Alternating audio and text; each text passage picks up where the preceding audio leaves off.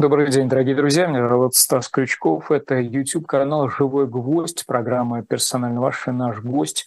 Как часто в понедельник в это время, в Москве сейчас 15 часов, э, главный редактор, генеральный директор независимой газеты Константин Ремчуков. Константин Владимирович, я приветствую вас.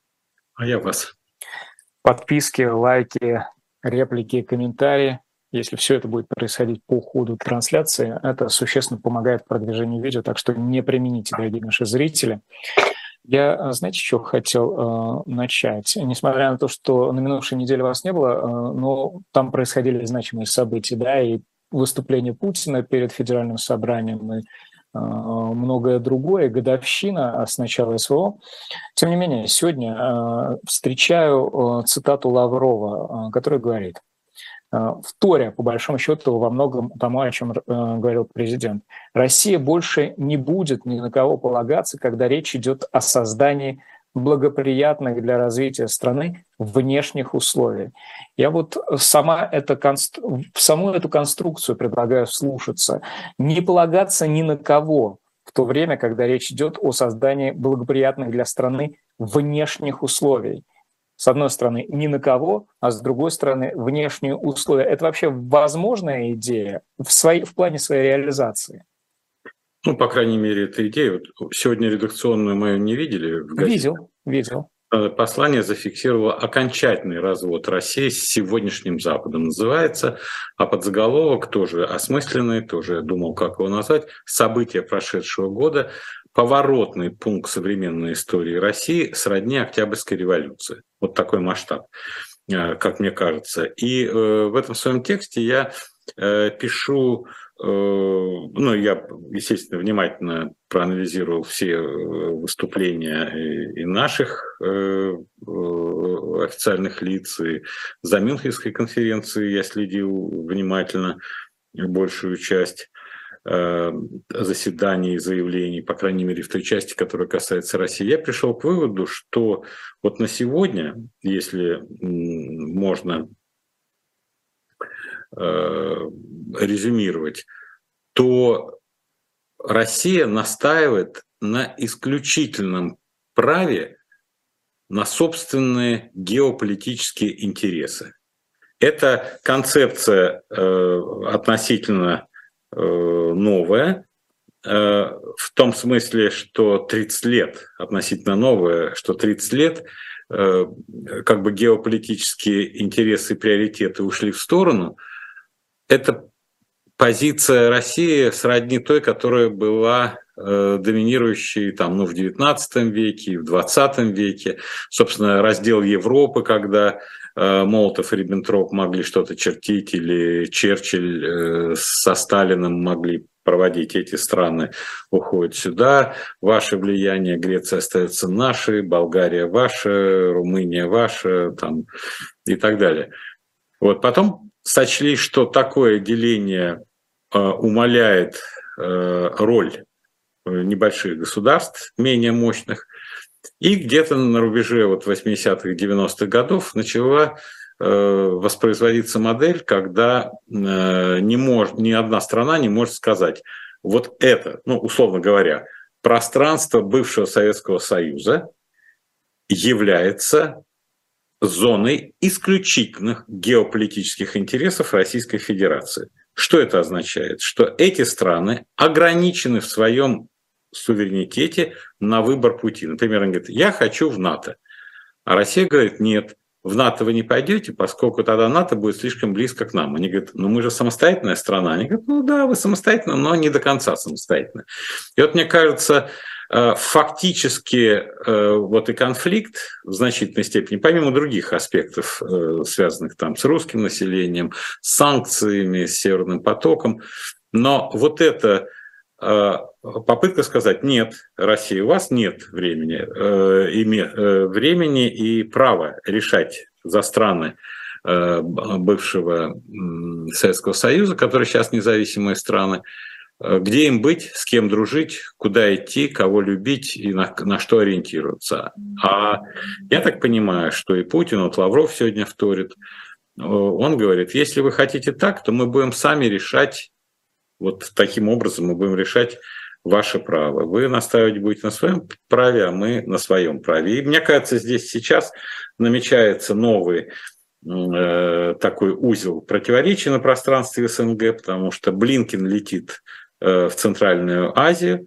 он посетит, я так понимаю, э, Казахстан, Узбекистан, э, с Арменией поговорит – и не знаю насчет Армении, с этими точно. Армению, я думаю, вспомнил по-другому, что Бербак, Анна-Лена Бербак в Мюнхене сказала, что страны э, такие как Узбекистан, Казахстан и Армения подают очень мощный сигнал э, Европейскому Союзу, что они хотят ориентироваться на Европейский Союз.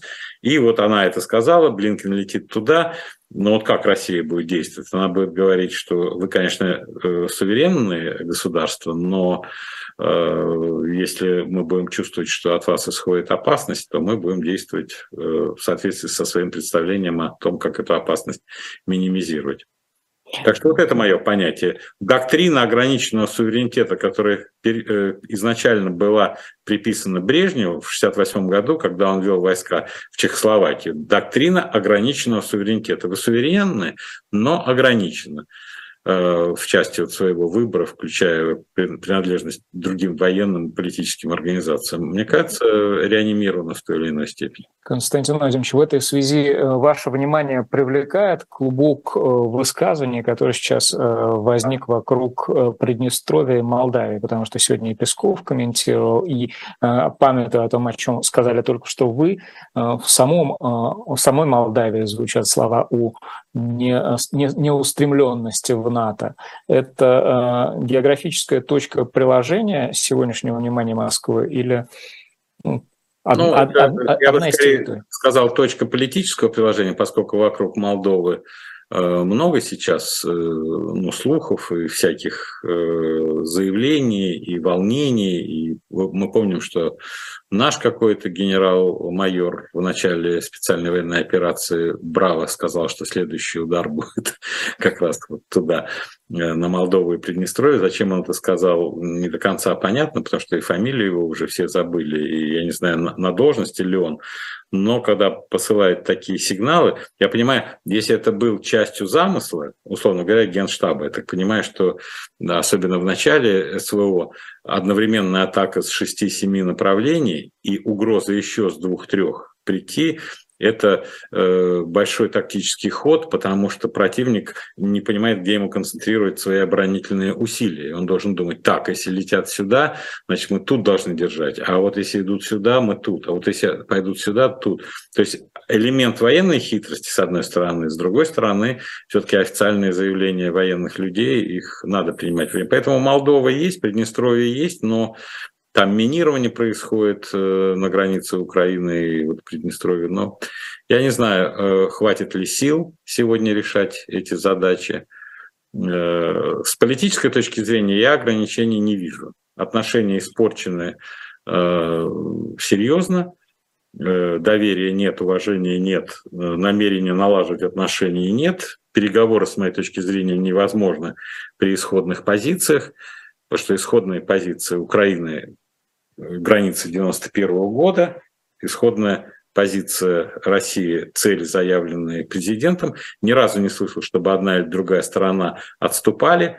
А вот э, переговоры – это все-таки поиск компромисса. Я вот за свою жизнь э, пришел к выводу э, уже однозначно, что компромисс – это изначально поиск второго наилучшего решения. Первое наилучшее у нас есть у каждого. Вот мы, если у нас конфликт, первое наилучшее. Украина говорит, граница 91 года. Это идеальное для них э, решение первое. Да, мы говорим, то-то, то-то, то-то, то-то, вот эти четыре области и, и, и еще что-то. Но именно из-за этого и возник конфликт, что никто не признавал первого наилучшего решения. Значит, надо искать второе наилучшее. А что если вот тут будет так, но с такой уступкой, а мы делаем так, с такой уступкой. Если это не проходит, третье наилучшее решение.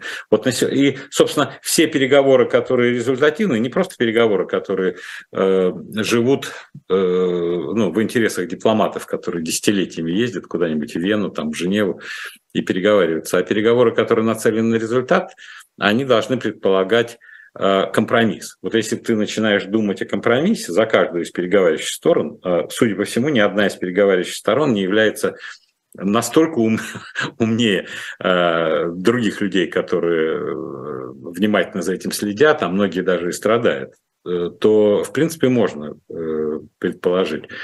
Ну, плюс и многие, многие вещи говорят, э, все эти стороны. Вот Кулеба, в частности, э, говорил так. Он говорит, что такое победа для вас? Это его спросили в Мюнхене. Да? Он говорит, есть два понятия победы. Короткое понятие, понятие short notion of victory, да, я, я, он по-английски говорил, поэтому, ну, по-своему, но смысл э, достоверную часть.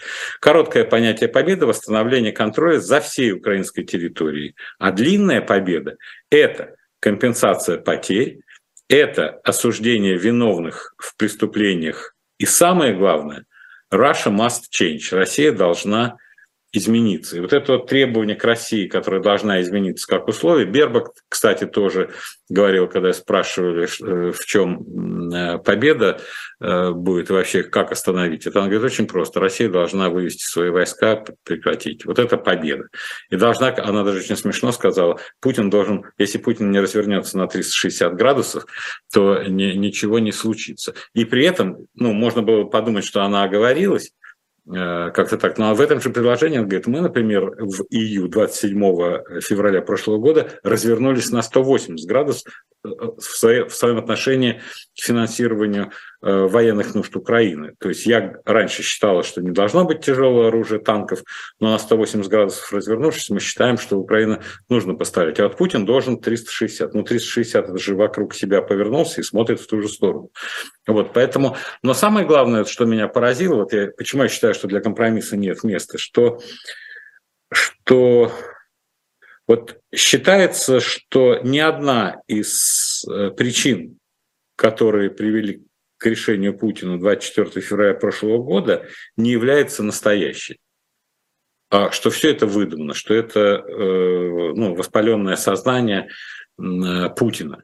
И даже при том, что Путин глава ядерной державы, даже если сознание может быть воспаленным, с этим надо считаться, ну просто по факту. Мое сознание или моя убежденность мало кому принесет вреда. Ну, может быть, может быть только мисс Томпсон э, пострадает. А он лидер э, ядерной державы. И вот когда он говорит, расширение НАТО на восток нас волнует, а ему говорят, слушайте, странный человек, его волнует расширение НАТО на восток. Блинкен, кстати, в Мюнхене подтвердил это. Он говорит, нас волнует положение. Фу, странный человек, какой он Санкции против нас. Мы не принимали участие в выборах Трампа, а такие санкции наложили. Да ну что санкции наложили, вот и терпите теперь. Вот, поэтому с этой точки зрения он абсолютно, его выступление на федеральном собрании показало, что он весь в этих рисках экзистенциальных, и вся страна переводится на, на рельсы э, предотвращения этих экзистенциальных угроз по-серьезному, это экономика, политика, внешняя политика, все приоритеты в жизни, карьерный лифт, что новая элита будет формироваться на полях сражений, только, только тот, кто прошел Э, опыт боевых действий имеет право рассчитывать на карьерный рост и так далее. Да? А здесь говорят, да пусть он остановится, как будто он с дурой это начал. Пока они не поймут, есть ли объективное основание в его озабоченностях э, с точки зрения собственных же критериев. Ведь Запад же реагирует, когда там кто-то говорит, мы поставляем туда оружие. Он говорит, не смейте. Ну, даже вот Китай. Э, как его, и Бернс, и Салливан, и все говорят, не смей Китай давать оружие. А сейчас вот перед нашим эфиром Вашингтон-Пост э, ну, рассылает телеграм э, новости, уведомления. Он говорит, после проверки, после проверки американские официальные лица заявили, что нет признаков того, что Китай поставляет оружие России. Это очень смешно. Сначала надавали подзатыльников, и китайцы там ходят такие обиженные, чего они на, на нас нападают. Вот. А сейчас говорит, ну да, вот мы все высказали вам. В воскресенье на всех воскресных каналах в Штатах американские официальные лица грозили Китаю, что мы предупреждаем, пусть он э, поймет. Вот. Так что, э, к сожалению, самая большая грусть моя и тоска, что все это продолжается, что это будет продолжаться. Э, конца этому не видно именно с точки зрения политического решения. И конец придет только тогда, когда переговоры станут как раз компромиссом чему-то, не тому, что сейчас существует, исходя из проблематики, а, допустим, отсутствию солдат, отсутствию вооружения, отсутствию технологий, отсутствие прицелов, отсутствие танков, отсутствие гусениц, отсутствие э, артиллерии, отсутствие самолетов. Э, вот, вот это. А с той стороны тоже могут быть ограничения. Ну, смотрите, компромисс, как же, как тут э, его достичь, если Путин прямо говорит по поводу санкций во время послания, а основная цель заставить российский народ страдать, и как примирить вот это понимание путинское э, с тем, э, которое демонстрирует Кулеба или та же самая Бербок, э, о которой вы говорите, э, об изменении для него и есть э, попытка изменить Россию, о которой говорят на Западе, стремлением заставить народ страдать. А, Это можно так говорить, но санкции объективно же наносят. Вот, ну, условно говоря, вот просто условно, я просто читал, помню, э, или Associated Press, или Reuters, в общем, в информационном агентстве, большой материал какой-то дамы, э, эксперты года два-три, в общем, когда санкции против Дерипаски вводили, и она пишет – надо жестко там Дерипаску наказать, и поэтому нужно включить газ в санкционные списки, все его автомобильные предприятия, и там кто-то говорит, а у него там трудовой коллектив. Да, все пусть безработные будут, пусть страдают. Они должны понять, как будто что они должны делать. Вот они стали безработные, они вышли на улицу. Они что, должны пойти где-то отыскать Дерипаску и что? Они же не вынут все равно из э, санкционного списка. Но вот это вот прямой абсолютно. Да, они должны страдать. Да, они должны понять. Вот когда они поймут, что ими руководят, и на уровне э, компании, на уровне страны негодные люди выйдут с вилами на площадь, свергнут его, тогда мы посмотрим, отменять санкции или нет. Но в этом смысле это абсолютно негодно. Страдание является следствием санкций. Э, вот сейчас, э, я так понимаю, мой анализ как бы показывает, что мы сейчас присутствуем при, вот ровно через год после начала СВО, присутствуем при формировании нового подхода к санкционному давлению России. Если год назад санкции которые вводились, э, носили э, групповой характер, условно говоря, большая семерка или ЕС, вводят санкции, а компании, вот тысячи компаний, допустим, западных ушли из России, большинство из них ушли по собственной воле. И мы отмечали, что это новое было в рамках Cancel Russia, отмены России, позиция брендов э, люксовых, например, да, нам никто не приказывал уходить, но мы, солидарность э, с Украиной, уходим из России. Да, это выглядело как добровольно. То есть мы никому не приказываем, но э, один магазин за другим, один э, участник рынка за другим закрывается без прямого указания. Это выглядело как добровольно. Что сейчас происходит? В чем новость? Сейчас большая семерка или там э, ЕС говорят, мы ввели санкции. А вы, Китай, допустим, или Индия, вы их не ввели. Но за это вы будете наказаны, если вы будете помогать обходить эти санкции. То есть модель, которая строилась, эти санкции ввели, но нам не страшно, параллельный импорт. И мы называли страны, откуда все пойдет, Индия, Иран, э, Китай, э, Турция, Ближний Восток. Вот весь 23 год американские чиновники будут сужать возможность даже для параллельного импорта. Плюс вчера было сообщение о том, что Volkswagen заявил, группа Volkswagen, что она начинает сама борьбу против параллельного импорта машин Volkswagen в России. Условно говоря, ты в Турции купил машину Volkswagen, хочешь ее сюда везти или в Эмиратах. Volkswagen говорит, нет, мы начинаем борьбу. Таким образом, как бы меняется э, степень принуждения других. Казалось бы, ну вот э, я, Стас, с тобой не разговариваю. А кто-то говорит, а я Стаса люблю и, и буду с ним разговаривать. А проходит год, я тому говорю, если ты любишь Стаса, я тебе сейчас э, глаз дам, вообще санкции на тебя наведу, и вообще ты его никогда не увидишь. И вот мне кажется, что э, вот сейчас Китай, собственно, и получает эти месседжи. Это не просто он там, ну, какой-то план э, э мирный, который сразу осудили за то, что там нету прямого признания России как агрессора. Э, сейчас без этого не идет. Китай говорит, ну вот мы хотим быть нейтральными. Более того, все эксперты по Китаю за последнюю неделю, которых я читал, э, они говорили, Господи, какое удивительное место у Китая в мире. Это единственная крупная страна, которая не является частью конфликта. Это уникальная переговорная позиция. Э, руководитель Си будет великим переговорщиком и миротворцем.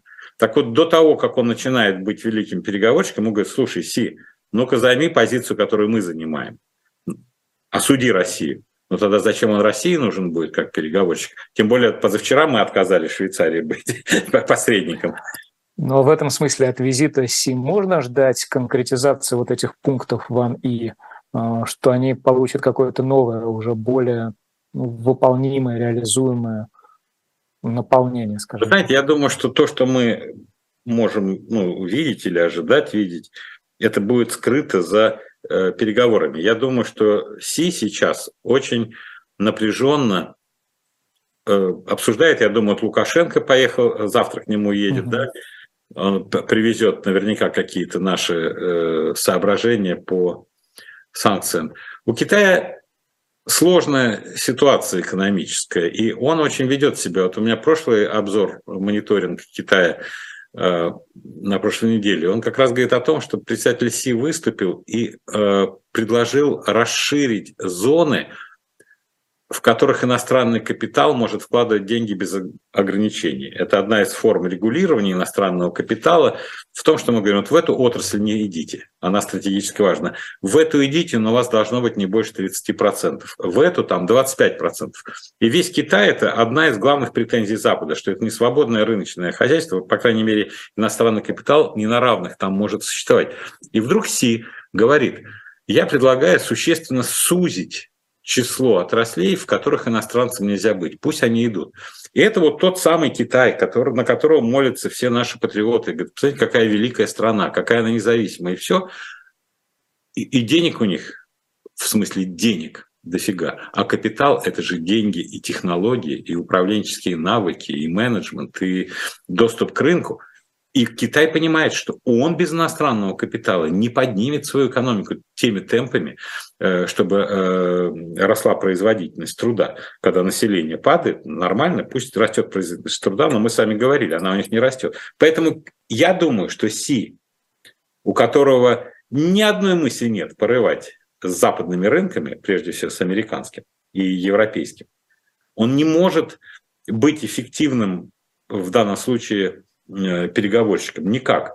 Я не могу представить, что он во имя каких-то э, даже непонятно, что это, не, не ковришки, не пирожки, что он должен получить от России, чтобы сказать, это заместит нам западные рынки. Ну, допустим, а, отказ, отказ Москвы от доктрины ограниченного суверенитета в отношении того же самого Казахстана, потому что это особая территория какая-то, да?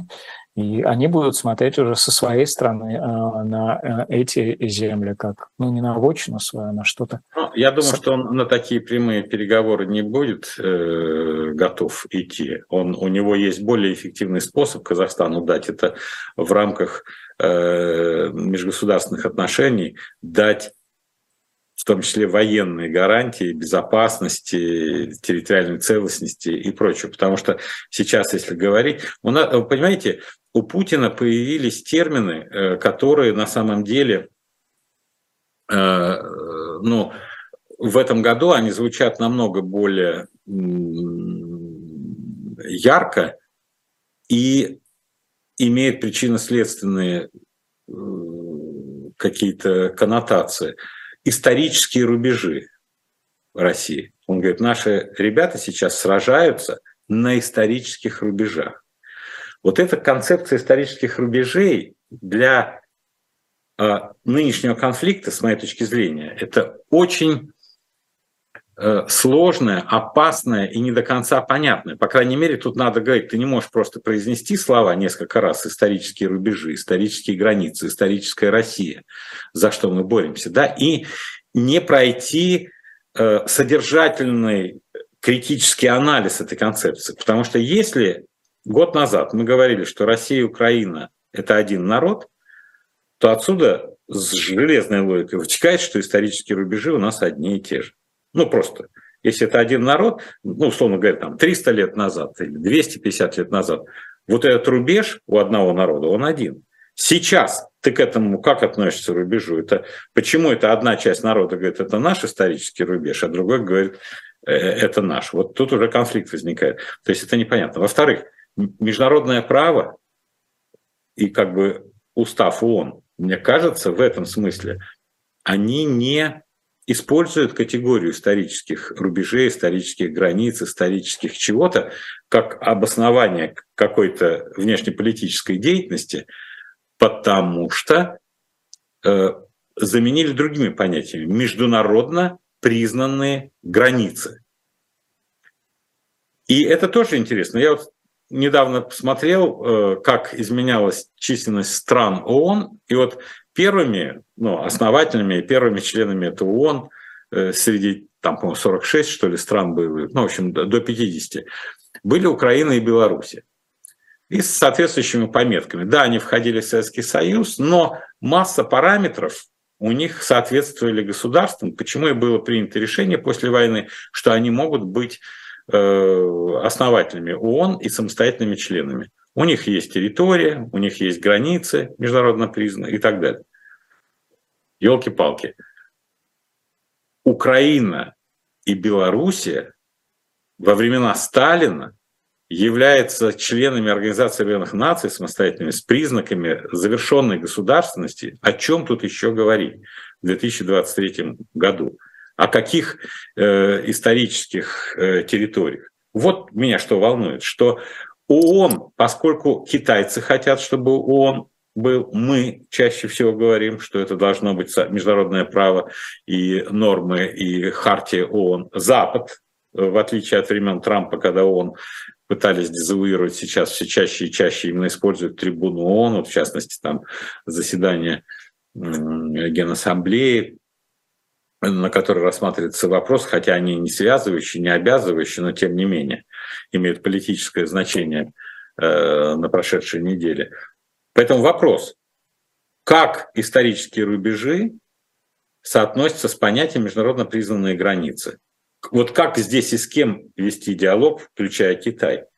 Это очень такие вещи. А что должны э, римляне говорить там про исторические рубежи? Может, они под Лондоном могут ощущать исторические рубежи? Там, значит, ну, те страны, у которых история подлиннее. Что они припомнят и скажут, нет-нет, это, это наши земли, вот тут у нас был форт, вот тут, смотрите, монету мы нашли, вот тут еще что-то. Это очень э, конфликтная вещь, и мы видим, что палестино-израильский конфликт, он именно и базируется на том, что каждый приносит какой-то текст и доказывает исторические рубежи, когда там Моисей куда вошел, э, когда вышел, э, каких, каких э, хана, хана, Что называется проблема, одним словом, да? Да, да нет, проблема. и поэтому, когда вот вы сегодня упомянули Лаврова, я вижу здесь проблемы. А самое главное, меня интересует, сколько стран вот сколько стран поддерживают такую концепцию? Ведь риторика базовая, ну, доминирующая, да, что мы против однополярного мира, мир, которым американцы диктуют, не устраивает огромное количество стран, и мы хотим э, вот создать новый мир, многополярный. Хорошо, никто не спорит, однополярный мир всегда хуже. Сколько стран готовы? Как, с моей точки зрения, должна действовать дипломатия? Поскольку дипломатию направляет руководитель страны по Конституции, президент, да, то что я говорю? Соберите форум. Любое движение, если вы хотите сказать, что оно имеет международную силу, оно предполагает форумы с э, объединения, вот там объединяет сторонников этого проекта, этого. Значит, вы должны собрать их. Допустим, если вы соберете 100 стран форум и проведете, назовете какой-нибудь там, я не знаю, э, любое, сейчас кто у нас там, Бамако, Э, Бамакская э, конференция, да, куда приехали 100 стран с официальными представителями и скажут, мы против этого мира, мы поддерживаем Россию и так далее. Вот это международная поддержка. Я помню, э, после войны вот Паагушское движение, когда выдающиеся ученые за мир выступали, это мощнейшие были силы общественного мнения. Они показывали, что ты не один.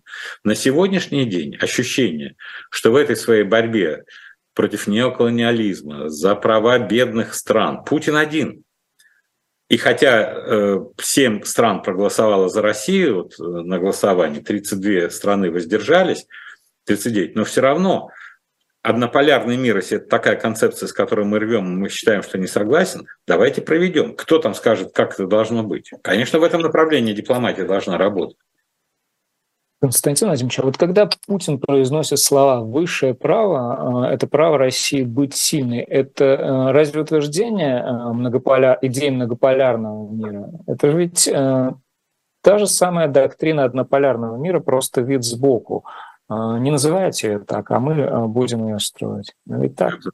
Но он же там в контексте последнего фразы было «никто не может лишить нас права быть сильным» она не так звучит, как вы сейчас подали. Э, ну, Хорошо. Да. Не, не, ну просто ты не можешь лишить меня права быть сильным, и я не могу тебя э, лишить права. Он с этой точки зрения нет. Я думаю, что именно эту фразу нельзя. Ну вот я к тому, что он э, демонстрировал какую-то уверенность, но он был, мне кажется, непоследователен во многих пунктах. И я их для себя подмечал, в частности, вот он говорит, это цивилизация наша, а мы должны сохранить ее, перенимать все лучше, рассчитывать при этом на свой потенциал. И я думаю, рассчитывать на свой потенциал, окей а с, переним, с, с перениманием вот этого лучшего как-то очевидно уже не ладится.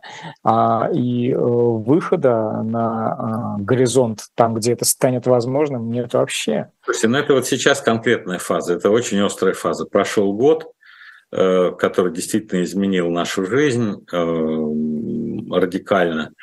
Э, ну, просто радикально. Еще раз говорю, что это вот э, отъезды, внутренняя иммиграция, гибель людей, э, закрытие производств, снижение доходов, мобилизационные речи.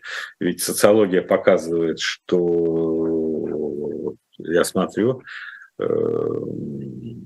исследование в ЦИОМ показало, что полностью поддерживает СВО 68% по сравнению с 65 таких год назад, в феврале 2022 года. При этом 80% считали значимым для страны промежуточные результаты ВСУ, то есть то, что достигнуто к концу первого года операции. Доверие президенту Путину достигло 78, а с обратной стороны это Гэллоп по Украине. Там такая же убежденность в победе, в необходимости готовность сражаться до, э, до победы и так далее. То есть в этом смысле, если это один народ или похожий народ, у них абсолютно одинаковые вот эти. И в этих условиях ты говоришь, когда ты говоришь право быть сильным, и мы отдельная цивилизация, он как бы говорит, я не хочу подчиняться. До этого было, мы встаем с колен, нас опять хотят поставить на колени. Все санкции – это не дать России стать сильной, не дать стать ей конкурентоспособной. Нет, я в этом смысле э, понимаю, что его разговор вот с этими людьми, для кого э, ну, вот эти просто тезисы э, помогают им жить. Простые, ясные месседжи, не, ничего. То есть, а это не наши слушатели, скорее всего. Наши слушатели, наверное, тоже э, делают всегда э, поправку на социологию, в том смысле, что мы год существуем вот Слушайте, в этих условиях. Я даже, даже здесь, не там, социологию, а я имею в виду, потребность есть да. обсуждать каждое слово, каждую фразу, каждое утверждение.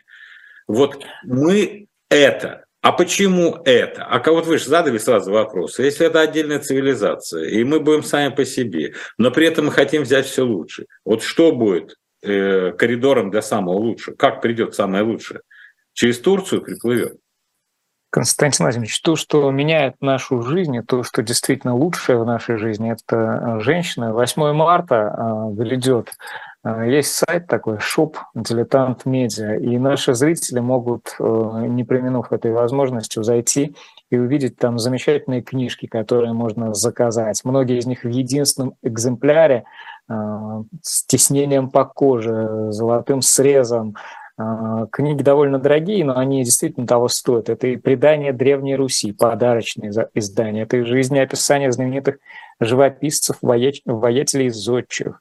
Это и знаменитые деятели России 16-19 века. Зайдите, просто э, глаз отдыхает, когда ты на, на все на это смотришь. Ну, конечно, э, свежие э, номера «Дилетанта», вот уже предзаказ 250 рублей на «Дилетант» 87 номер «Покорение Сибири», с отточием а, после слова «прирастили». Обратите внимание. Ну и, конечно, «Спасти» Емельяна Пугачева, том четвертый, комикс наш, 1650 рублей. Зайдите, посмотрите. А, Константин Ильич, на внутреннюю составляющую этого послания, я понимаю, что ее сложно отделить и каким-то образом рассматривать вот, в ином контексте, нежели контекст происходящего, но тем не менее там было а, много а, важного сказано. В частности, а, президент подтвердил, что, видимо, в марте следующего года выборы состоятся. Ну, состоятся и состоятся. Для кого-то это ничего неожиданного, а многие удивляются, а зачем, в принципе, было это подтверждать. Вот у вас эта мысль или эта констатация, она заставила на себя обратить внимание, или она одна среди прочих? Нет, это серьезный сигнал, то что Путин всеми силами, он же понимает, что он сильно изменил реальность э, за этот год, и поэтому всеми силами он, в частности, то, что касается политики внутренней, он говорит, что у нас ничего не изменилось. Другое дело, как он понимает, что у нас ничего не изменилось, но у нас состоятся и в этом году выборы, в 2023 году и в 2024, то есть все будет легитимно, никакой узурпации власти, э, ничего, пожалуйста, на выборы идите, все, кто э, будет. А в этом году, когда будут выборы, я думаю, будут оттачивать во многих регионах технологии и подсчет голосов, и организацию кампании, и мобилизацию людей и так далее. То есть он дал как раз долгую э, инструкцию, чтобы все Э, тренировались, и чтобы все прошло лучше, чем когда бы то ни было. Поэтому это важный э, сигнал, потому что все ждали, что выборы отменят. Масса инициатив идет изнутри парламентских фракций, которые говорят, мы едины э, во всем, поэтому зачем нам выборы? Нам Господин нужно... Миронов сразу от тренировки отказался, говорит, нет, Геннадий Андреевич идет на длинную дистанцию. Ну, Еще молодого найдут. Еще вот эта история э, с его обращением к бизнесу и э, тех э, вводных, да, которыми он это обращение фактически обрисовывал. Ну, начну, пожалуй, с вопроса о том, что такое тот самый сбор, который обсуждался на протяжении довольно продолжительного времени. Вообще идея в нынешних условиях реализуемая, и как к ней отнесется тот самый бизнес, который действительно считаю, что иной родины у нас нет и быть не может. Вы знаете, любые идеи по сбору денег в нашей стране реализуемы. Опять же, то, что я говорю, что Путин э, настаивает. Кстати, вы же тоже обратили внимание за год, как много решительных людей появилось в публичном поле, которым все ясно. Вот там кто-то не так сделал, они знают, что надо запретить, нужно сделать то-то, нужно тех, нужно туда-сюда. И э, довольно э, грамотно пользуются. Если услышали где-то какое-то мнение э, Путина, да, то сразу при, приходит этим именем, мнением размахивает и добивается каких-то кадровых решений, финансовых решений. Поэтому здесь есть вопрос. Поэтому какая-то часть, вот, касающаяся внутренней вопросов, она она звучала, э, как мне кажется, э, ну, по крайней мере, более сбалансированное, чем мейнстрим э, заявление. Что я имею в виду? Например, он говорит о, условно говоря, внутренних репрессиях тех, кто не поддерживает спецоперацию. Он проводит четкую грань и просит это провести. Мне кажется, это тоже очень важно. Он говорит, те, кто стал на тропу предательства, тут разговора нет. Те, кто сделал шаг в сторону, но не стал на тропу предательства, Бог им судья. Пусть они так живут, мы моральную оценку им дали, они пусть... То есть никакой охоты на ведь, никакой на тот... То есть тем самым те, которые говорят, кто не с нами, тот против нас. Ну-ка выйдите, ну-ка подпишите, ну-ка распишитесь кровью. Он вот этих остановил. Следующий сюжет, который тоже очень существенный, в культуре он говорит. мы будем поддерживать, государство будет поддерживать любые проявления культуры, и авангард, и новаторство, и классика, и традиционная. Ведь культура, мы с вами в одном из эфиров говорили, да, и буквально пытаются под одну гребенку сейчас постричь. Он говорит, нет, нет, нет, не был. Проходит еще там 15 минут, он говорит про науку. Он понимает, что в науке, особенно фундаментальные засели, э, э, ну, и вообще как бы с одной стороны, всем нужны прикладные результаты, с другой стороны, фундаментально, говорит, оставьте в покое, пусть люди творят, э, не обязательно очень быстрые результаты, имея в виду фундаментальные. Молодежь должна ощутить, что она свободна в творчестве. То есть вот эти слова, кроме него, на высшем уровне не говорит никто. Вот никто не произносит этих слов. Это поразительно. Это самые нормальные слова вот, ну, в соответствии э, с нашей Конституцией. Вот мы с вами поговорили о правах и свободах человека. Буквально на следующий день Путин заявляет, права и свободы человека – это самая главная предпосылка развития России. Вот. Почему я с вами говорю на эту тему, и Путин, и больше никто. Почему тут вакуум? Вот. Это тоже роль. Когда вы говорите, зачем выступать посланием? посланию, в том числе, раз у нас сложился такой авторитарный тип управления страной, то очень важно, чтобы те, кто считывают его, губернаторы, министры, э, функционеры, они видели. И если они вдруг э, заходят за те границы, которые очертил Путин в авторитарной стране, надо приходить и говорить, это противоречит тому, что он говорит. Ну, тут смотрите, ведь есть э, фактическая реальность, там, да, он может говорить нет, нет, нет сколько угодно, а вот я сегодняшнюю, э, ну, считаю, после начала спецоперации в Украине больше половины коллекционеров и около 20% признанных авторов покинули страну.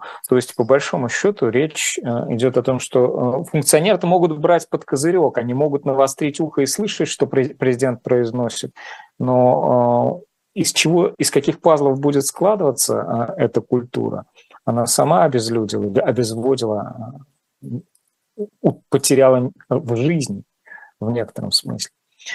Вот такая мысль еще а, по поводу нового цикла роста экономики. Путин говорит, фактически мы вышли на новый цикл роста экономики. Я а, это соотношу с многими констатациями, выводами, обоснованными, предметными, а, с примерами, которые приводили вы. А, и думаю, что проблематичность какая-то у этого нового цикла в своей отправной точке. Или... Знаете, экономика тоже, вот та часть, которая была посвящена экономике, ну и бизнесу в том числе, она тоже отражает. Все-таки, э, мне кажется, ну, больше пропагандистский такой э, элемент его речи, оптимистический, что мы выдержали, что наши показатели лучше, чем все ожидали, мы не сломались, и мы дальше будем идти, вот такое. Но при этом вот какая-то глубина, а, вот он, например, приводит пример, например, приводит пример, извините, слушатели, э, когда так говорят люди, их надо осуждать.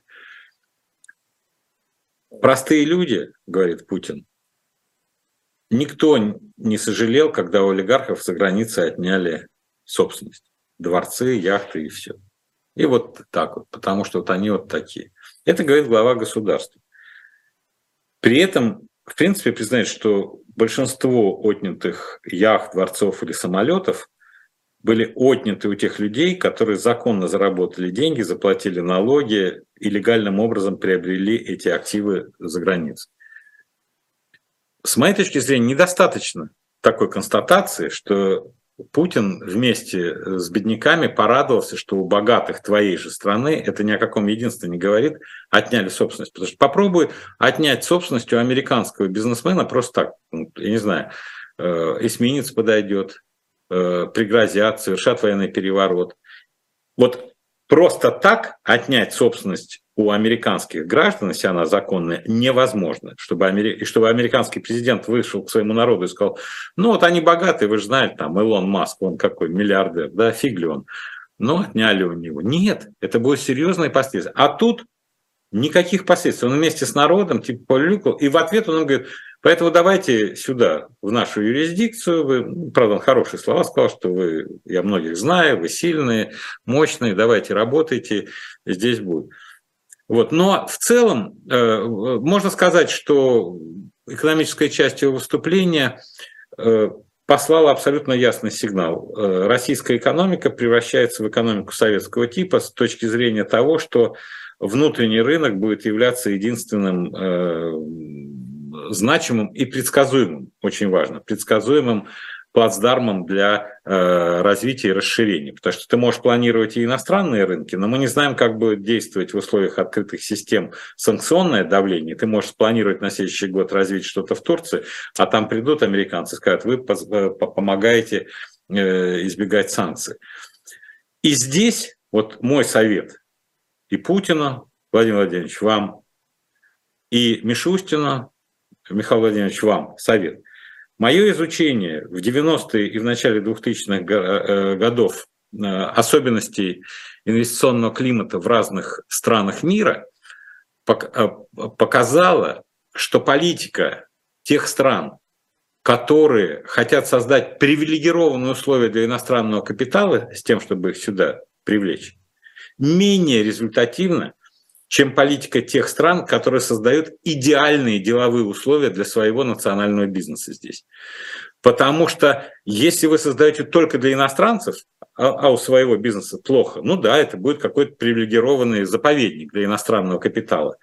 Но принятие решения об иностранном инвестировании, принятие решений, оно осуществляется совершенно другим образом. Инвестиционный банк, вот я работал среди директоров э, иностранного инвестиционного банка, вот такое вот, 49 там критериев, мягких, твердых факторов. И они смотрят, прежде всего анализируется абсолютно объективно, каковы условия ведения бизнеса национальным компаниям. Если там молоко и мед на этой территории, то иностранцы сами придут. Вот понять последовательность, заманивать иностранцев на наш рынок не получится, потому что американцы дадут подзатыльник. А если вы создадите идеальные условия для российского бизнеса здесь, отгоните все правоохранительные органы, несправедливость судебную, э, создадите ресурсную базу, фондовый рынок, чтобы люди могли поднимать деньги, то иностранцы сами сюда придут. Это закон такой вот у капитала. Капитал – это постоянно расширяющаяся стоимость, постоянно расширяющаяся. Если у нас будет хорошо, они сюда придут. Вот. И, а вот этого, э, да, он сказал несколько слов, что нужно там уменьшить бюрократию и все. Я хочу, чтобы поменяли философию. Создав идеальные условия для частного предпринимательства в России, с моей точки зрения, это чуть ли не единственный способ э, выдержать вот это санкционное давление и издержки, которые нарастают каждый день. А ситуация молоко и мед здесь и второй сорт там, а она адекватно отражает э, реальность? То есть вот насколько э, в состоянии российское государство приложить усилия для того, чтобы ситуация молоко и мед в России а, оказалась ну, действительной. Да, он говорит, там источники благополучия, будущее только здесь. Нет, но ну, только здесь это вот, ну, надо же тоже понимать, и, и возраст, и, и представление, и то, что он из офицерского круга, и то, что у них государство у всех офицеров, и которые сейчас у власти, у них только государство. Они жили в казарме, это государство их кормило, они пшенку рубали государство, их сапоги им выдавали, на турник они шли. Это все государство. Они просто не знают, они частный бизнес знают только как э, источник вот таких э, э, сборов внезапных, когда кому-то кажется, что ты слишком много денег заработал. При этом те чиновники, которые предлагают собрать деньги, они не думают, что капитал отдаст вам, конечно, деньги, кто будет сопротивляться, да, но он выгонит э, рабочих. Люди окажутся на улице, у него не будет денег развивать производство. И что вы будете делать? Вы тут собрались тем, чтобы потом перераспределить через бюджет и направить в те же регионы на пособие по безработице тем же людям, которых уволят. Это же ну, какой-то идиотизм. Сейчас в этих условиях создавать идеальные условия для того, чтобы росло производство, чтобы люди могли э, создавать занятость, поддерживать ее, э, платить деньги регулярные и видеть, потому что у нас рынок, казалось бы, конечно, небольшой, там 140, 145, 148 миллионов, никто точно не знает. Но это же не 10 миллионов и не 20 миллионов. Тут тоже возможно создавать в условиях недопотребления граждан огромные стимулы для того, чтобы инвестировать сюда. И не китайский рынок, но это рынок э, вполне себе конкретный. И здесь можно развиваться. Но для этого надо, чтобы э, понимали. Я просто не уверен, что тут есть конфликт. У нас же государственно-бюрократический капитализм чекистского типа. Я давал определение государственно, бюрократический, это люди, которые занимают ключевое место в системе разделения труда, да еще и чекистского типа, потому что огромное количество бюрократов из чекистов, то есть они верны своей корпорации больше, чем чему бы это другому. Поэтому если пользоваться вот этой методологией, давать характеристику типу производства в соответствии с тем, какую роль те или иные группы играют в присвоении создания и присвоении богатства – то это и есть государственно-бюрократический капитализм чекистского типа. И здесь вот этому частному предпринимательству, которое, безусловно, не нуждается ни в каком э, бюрократически чекистском э, одергивании постоянном, кроме того, что вы создаете э, законы и защищаете частную собственность и права, вот, конечно, не нужны. Поэтому считать вот что вот именно эта власть, которая находится у власти, должна вдруг вот взять вот так, пошли в баню, помылись, вышли, выпили водочки, крякнули, сказали, все, начинаем жить по-другому. Если ты начинаешь жить по-другому, меняется твое место в системе общественного разделения труда, которое позволяет тебе извлекать вот это богатство. То, что вы привели пример, чиновник хочет, чтобы 250 миллиардов частный бизнес отдал. Разве это не есть ярчайшая иллюстрация места этого чиновника в системе государственного бюрократического капитализма. Он может сказать, он не зарабатывал эти деньги. Я что-то увидел у тебя в кармане шевелится. Ну-ка иди сюда, 250 миллиардов мне в карман. Как будто этот чиновник лучше бизнеса знает, как распорядиться этими деньгами. Это же абсурднейшая, э, веками опровергаемая э, гипотеза. Ничего чиновник лучше бизнеса не знает. Ну, смотрите, вот Путин, да, вы говорите, государственная бюрокра... бюрократическая чекистократия, а, да, создает вилку такую, в которой он обрисовывает для, бизнес... для бизнеса условия, в которых ему придется работать.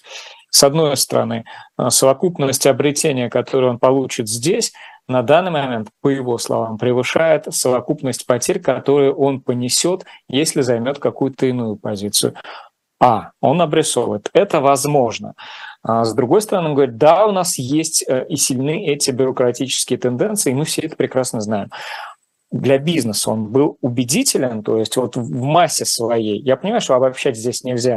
Еще раз говорю, что все слова, он, еще раз говорю, Путин mm-hmm. пытается подняться над той средой, которую он создал. Он лидер этой среды, он ее породил, он ее Э, и он видит, что э, он вожак, и он должен им подавать эти сигналы. Но вот если опять возвращаться э, к Дерипаске, ну просто потому что я слежу за всеми этими коллизиями. Вот у Дерипаски отняли там какую-то собственность на десятки, может быть, сотни миллионов в Америке, прокурор. Хорошо, потерпел. Отняли что-то в Европе. Отняли в Украине там недели две назад какие-то его активы тоже на сотни миллионов, да? Но на миллиард долларов у него отняли в Америкинке, вот там, где Сочи. Его попросили войти в эти проекты перед Олимпиадой. Он вложил там гостиницы Америкинская, я не знаю, как гостиница называется, но в общем туда. И сейчас каким-то решением сказали, надо отнять миллиард долларов. Вот спрашивается, когда ты говоришь, и чего вы лезете за границу? Мы же помним во всей этой риторике. Почему я говорю, тут надо говорить, почему иностранный капитал уходил на Запад? Абсолютно понятно. Гарантии сохранения активов были, уважение прав частной собственности и дешевле финансирование для бизнеса. Деньги на Западе всегда были дешевле, чем деньги э, в России. Опять же, тот же Дерипаска, которому как бы помогли в восьмом году э, Русал, не, не Русал, да, Русал, наверное, спасти, когда ему дали. Какая ситуация? Он мог поднять 3 миллиарда долларов и евро вот так вот, легко на Западе. Но ему сказали, руководитель страны, не надо, потому что в обеспечение ты дашь акции, а «Русал» – стратегическая компания, бери у наших банков. Он взял у наших банков И я тут его видел недавно в Большом театре. Я говорю, слушай, меня интересует вот то, что тебя заставили брать более дорогие деньги э, тогда. Всем кажется, что тебя бесплатно спасли. Он говорит, ты что, такие проценты были, поскольку они были гигантские. В общем, он заплатил только по процентам тем, у кого он взял здесь у государственных банков, 6 или 8 миллиардов долларов. Вот вдумайтесь, вот только процентов заплатил, не основное тело кредита. И вы говорите, что вот эти условия, э, э, вот вы как бы не замечаете, почему капитал хочет так или иначе идти туда. Поэтому если вы учтете вот эти вещи, что а, у вас очень дорогой капитал, б, у вас собственность могут отнять на миллиард просто так, потому что вот э, сочли этим возможным, то тогда, может, будет аргумент сильнее, чем того, что у тебя, да, от, Куда Тут есть глав, главный аргумент. Бедному еврею. За, Тебя зато, зато это родина. Зато это родина. Слушай, ну это э, для бизнеса э, это очень какая космополитическое э, животное, бизнесмен. Бизнесмен, он ищет там, где лучше, как и рыба, да. А, но самое главное тут даже не это. Родина – это родина, никто об этом не спорит. Вопрос о том, что когда ты задаешься вопросом, почему ты ушел с родины, ты постарайся ответить себе на вопрос честно. А почему же такие они ушли с родины? Почему я не могу обеспечить доступ к дешевому капиталу? Почему я не могу обеспечить сохранность активов людей, которые вложили, работали и так далее? Почему я не могу обеспечить сохранение трудовых коллективов, если буду изымать произвольно по 250 миллиардов, они все на улице окажутся? Люди, которые работают. Вот, это же ты себя должен сначала высечь батагами, а потом идти и пытаться организовать. Поэтому чиновники, которым кажется, что можно 250, потом 500 миллиардов, э, потом триллион давайте соберем на патриотические нужды. Лексика хорошая, а пользы для страны мало. Зато в разговорах наших, безусловно, есть польза для э, того, чтобы мозги на место вставали. Сразу после нас в 16.05 особое мнение Максима Шевченко, проведет его Ольга Журавлева, в 17.05 «Слух и эхо», традиционная программа, в 18.05 особое мнение Нины Хрущева, политолога, профессора университета Нью School в Нью-Йорке. Э, в 19 еще особое мнение, одно а, особое мнение сегодня Мария Снеговая, научный сотрудник Политехнического университета Вирджинии, проведет этот эфир по Зуму Константин Таранов и в 20.05 полюбившаяся многим программа а, с великолепной Евгенией Большаковой в качестве ведущей, Андрей Мовчан, программа «Мовчание», а, финансист-основатель группы компании по управлению инвестициями «Movchan's Group» расскажет вам о своем понимании нынешней ситуации и в мировой экономике, и в российской экономике. У нас остается три минуты, и мы можем а, об очередных рекомендациях Константина Вадимовича о книгах так, услышите. Их много, но я не буду много, но очень много интересных, прям поражаюсь. Какие умные люди есть, которые пишут. Вот это великолепное издание, называется «Год с Питером Друкером. 52 недели тренировки эффективного лидера».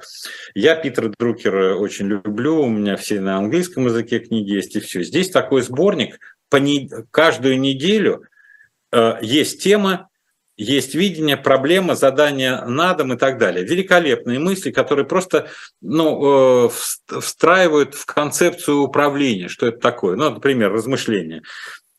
Есть старая китайская притча о трех э, каменотесах, которых спросили, чем они занимаются. Первый сказал, разве вы не видите, я обтесываю камень. Второй сказал, я делаю кирпичи. А третий ответил, я строю храм. Именно в этом и вся разница. Видеть свой вклад в общую цель, исходя из этого развивать личные цели. И вот буквально уроки. Я думаю, что у нас же все грамотная аудитория, все знают лучше всех. Я получил огромное удовольствие. Вторая книга очень хорошая. Может быть, я даже рекомендовал, но я перечитывал на празднике и удивился неизбывной э, вот юридические книги очень сложно читать. Это называется «Авторитет права», а эссе о праве и морали.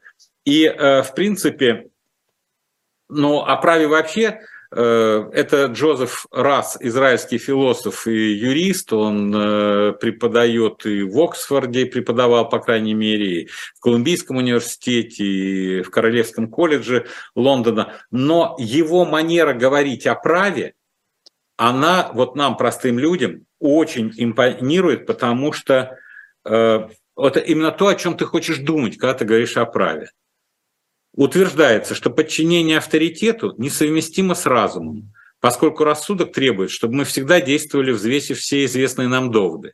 Природа же авторитета такова, что он требует от человека подчинения, даже если его рассудок восстает против этого требования. Таким образом, подчинение авторитету нерационально. Сходным образом, принцип независимости подразумевает действие по собственному усмотрению по всем моральным вопросам. То есть вопрос, ты авторитета слушаешь, ну тогда ты должен ему подчиняться. Либо независимость должна. И вот право и авторитет права, вот этот Джесс, э, Джосс Ферраза, это кстати, великолепно переведенная книга. Это Дягилевой. Большое спасибо Ирине Дягилевой под научным э, редакцией Данилы Роскова. Просто получаете, получите удовольствие. Спасибо И... огромное, Константин Владимирович. Это была программа «Персонально ваш». Гостем ее стал главный редактор и генеральный директор независимой газеты Константин Ремчуков. Меня зовут Станислав Крючков. Подписывайтесь на «Живой гвоздь» и берегите себя. До новых встреч. Пока. Всего доброго.